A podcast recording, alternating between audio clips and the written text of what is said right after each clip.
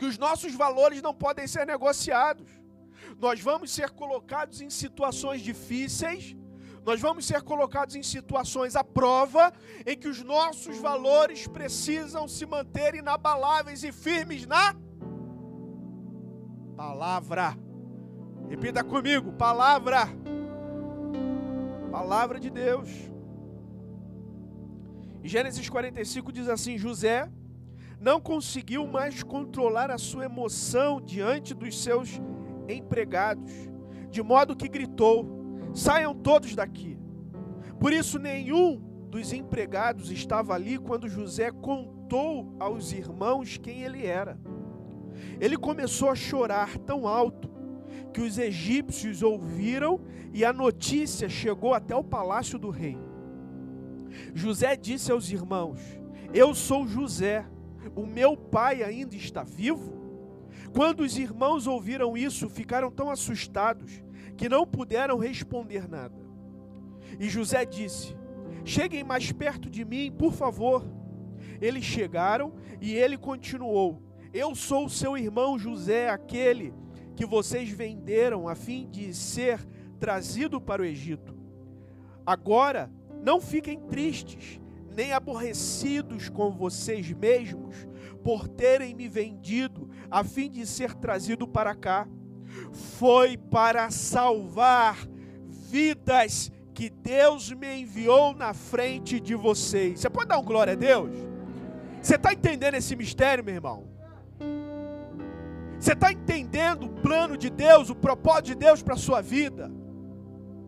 Será que você consegue enxergar que os problemas, que as lutas, que as adversidades que surgiram na sua vida não são para te castigar, não são porque Deus não te ama, não são porque você não vale nada, mas existe um propósito maior, existe um objetivo maior que a nossa mente, os nossos olhos não conseguem alcançar, mas aquele que está firmado no Senhor, ah, meu irmão, ele consegue ver além, ele consegue enxergar além. Ele consegue olhar para esse lugar e já ver uma multidão se rendendo a Cristo. Ele pode olhar para esse pau, de, esse telhado de bambu, de pedaço de pau, e já ver a glória de Deus enchendo esse lugar, enchendo essa casa. José ele conseguiu enxergar além. Ele conseguiu ver além além das circunstâncias, além do momento, além da dificuldade, além da sua dor, porque ele sofreu, meu irmão.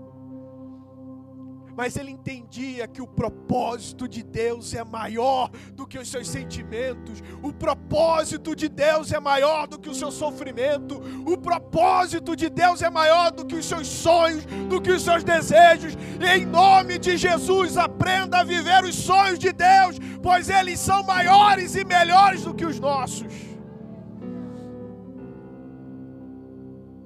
Maiores e melhores do que os nossos.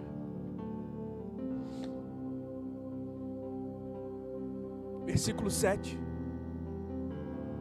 Deus me enviou na frente de vocês, a fim de que Ele, de um modo maravilhoso, salvasse a vida de vocês aqui neste país e garantisse que teriam descendentes.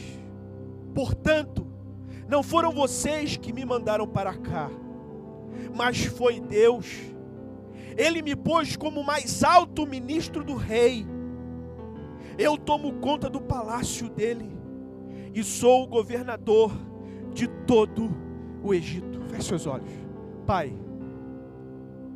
obrigado pela tua palavra. Que a nossa mente se abra nesse momento. Que os nossos ouvidos tenham seus tampões removidos. A venda dos nossos olhos retiradas. Para que nós possamos entender a tua palavra, meu Pai. Precisamos do teu espírito agora, Senhor. Do dando, nos dando entendimento. E eu me coloco mais uma vez diante do Senhor, pedindo perdão pelos meus pecados e que o Senhor use a minha vida nessa hora. Que eu não fale por mim, mas pelo teu Santo Espírito. Em nome de Cristo Jesus. Amém, amém e amém. Você pode dar mais um glória a Deus?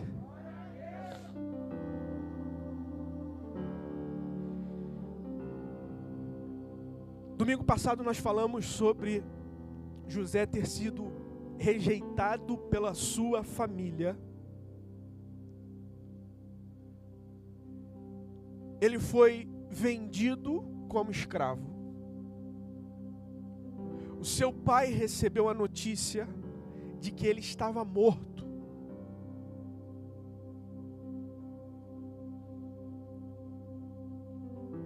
Ele foi parar na casa de um homem e ele começou a cuidar da casa daquele homem. José tinha todos os motivos do mundo para ser um homem revoltado. Tinha ou não tinha? Sim ou não, igreja? Agora deixa eu perguntar uma coisa para os adolescentes que aqui estão. Você passou o que José passou?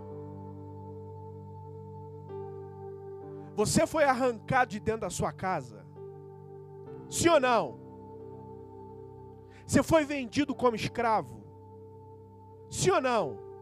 Respondam, adolescentes, por favor. Uma pergunta. Vocês foram parar numa nação estranha? Sim ou não? Seu pai e sua mãe receberam notícia de que você estava morto, mas estando vivo, sim ou não? Então por que, que você está todo revoltadinho? Então por que, que você é todo revoltado com a vida? Porque você não recebeu o celular que seu pai e sua mãe não pode te dar no momento e você fica todo revoltado. Porque você não tem o tênis que você queria, porque você não tem a calça que você tanto quer, porque você não tem a roupa que você tanto deseja, porque está na moda, e aí você acha que você tem o direito de ser o revoltado da família. Você se acha o rejeitado, porque o papai e a mamãe não comprou o tênis Nike de mil e duzentos reais. Desculpa, igreja, eu tenho que falar. Eu queria ouvir um fala Deus agora. Fala assim, ó, Deus, usa a boca do meu pastor, Deus. Fala aí, meu irmão. Essa é a hora, deixa Deus falar.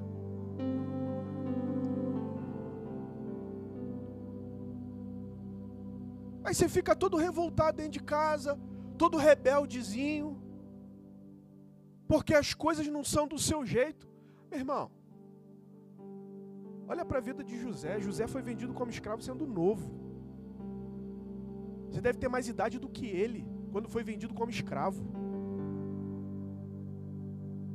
E você acha que nada na tua vida dá certo? Você acha que as coisas na sua vida não vão para frente? Sai um pouco do celular. E vai um pouco para o livro. Sai um pouco do celular. Vai um pouco para o caderno. Deus tinha um propósito na vida de José. Eu quero dizer para você que é adolescente, Deus tem um propósito na sua vida.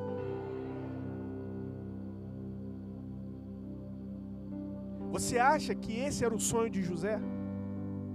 Você acha que esse era o projeto de José como família?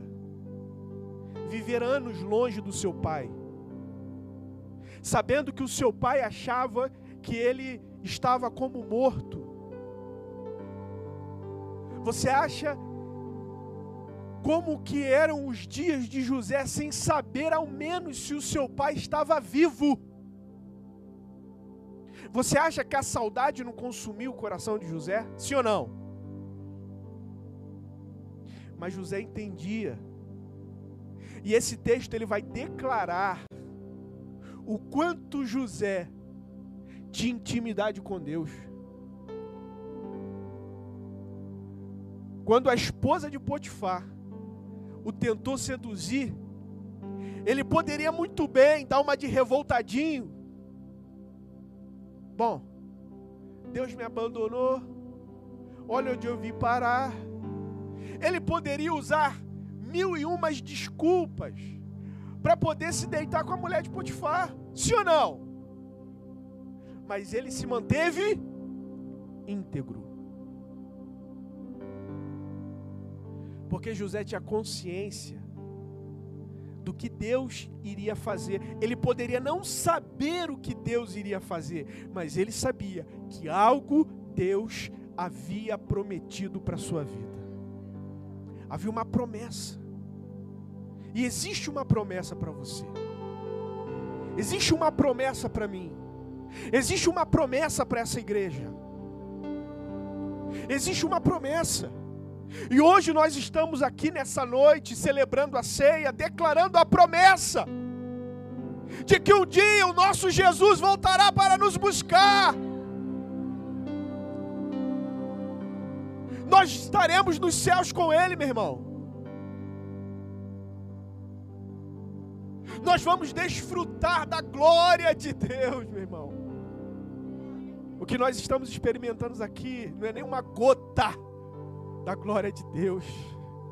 E nós vamos poder desfrutar da plenitude de Deus na nossa vida. E quantas vezes nós estamos negociando nossos valores, nós estamos negociando a nossa salvação, porque não conseguimos fazer uma venda, porque um cliente deu para trás na negociação, porque o nosso patrão falou torto com a gente, porque o nosso trabalho não é reconhecido, porque a esposa não esquentou a janta, depois de um dia de trabalho cansativo. A gente fica dando chilique por causa de tudo, qualquer coisa é motivo para a gente dar uma de revoltado para a gente dar uma de rebelde. E a gente não consegue olhar para a graça. A gente não consegue olhar para o favor do Senhor sobre nossas vidas. Porque, meu irmão, nós não merecemos o que Ele tem feito em nós. Nós não merecemos a Sua presença. Nós não merecemos o Seu Espírito que está fluindo livremente nesse lugar mas Ele está aqui. Ele está em mim, Ele está em você, Ele está agindo em nós. José vira para os seus irmãos e diz assim: Olha, eu sei que existe um propósito de Deus na minha vida, e por conta disso, eu sou um homem que não apenas mantive a minha integridade, mas também eu tenho as minhas emoções curadas, saradas.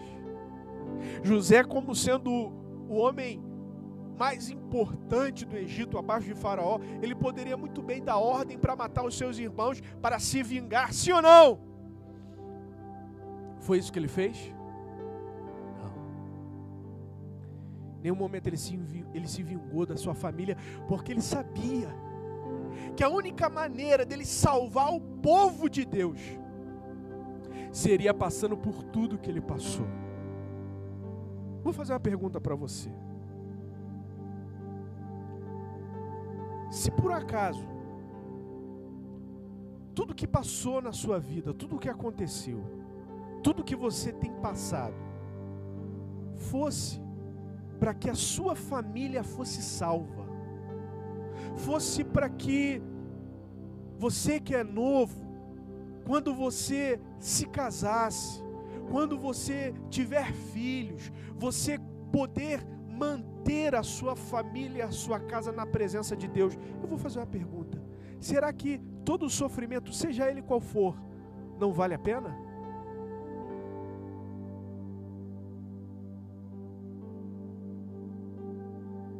Será que não vale a pena, irmãos? Para para pensar.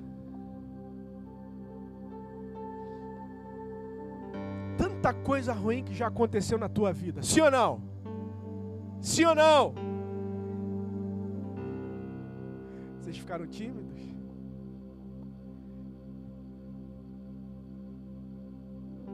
Mas isso aconteceu para que você estivesse aqui hoje. Para que você estivesse hoje buscando a presença de Deus para que o Espírito de Deus estivesse queimando no teu coração como ele está queimando hoje, porque eu sei que o Espírito de Deus está queimando no teu coração. Meu irmão, tudo vale a pena quando é para o nosso Deus. E José entendeu isso. José entendeu isso.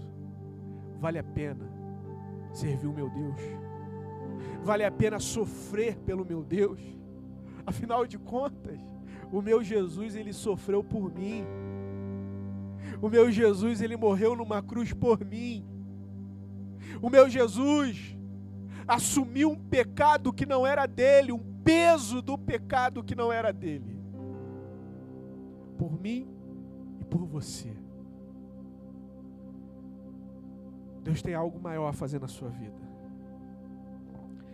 Fique em pé no seu lugar em nome de Jesus. Eu preciso terminar.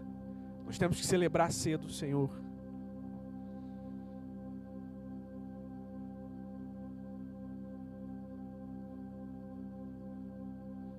José deixou uma coisa muito clara nessa atitude. O texto vai dizer que José gritou, sim ou não? Você sabe por que, que José gritou? Porque José, ele precisava manifestar a cura nas suas emoções. José não era uma pessoa fria. José não era uma pessoa que não tinha sentimentos e emoções. E esse texto deixa muito claro que José grita quando ele reencontra sua família. Você sabe por quê? Porque ferido nenhum consegue avançar no campo de batalha. É ou não é assim? Infelizmente, Existem muitas pessoas feridas dentro da igreja. Existem pessoas que estão ali agarradas àquele ferimento, não querem permitir que o bálsamo do céu venha sobre a sua ferida trazendo cura. A todo momento elas vêm contando algo que aconteceu no seu passado, algo que fizeram contra ela dentro da igreja, o problema que aconteceu no meio da igreja.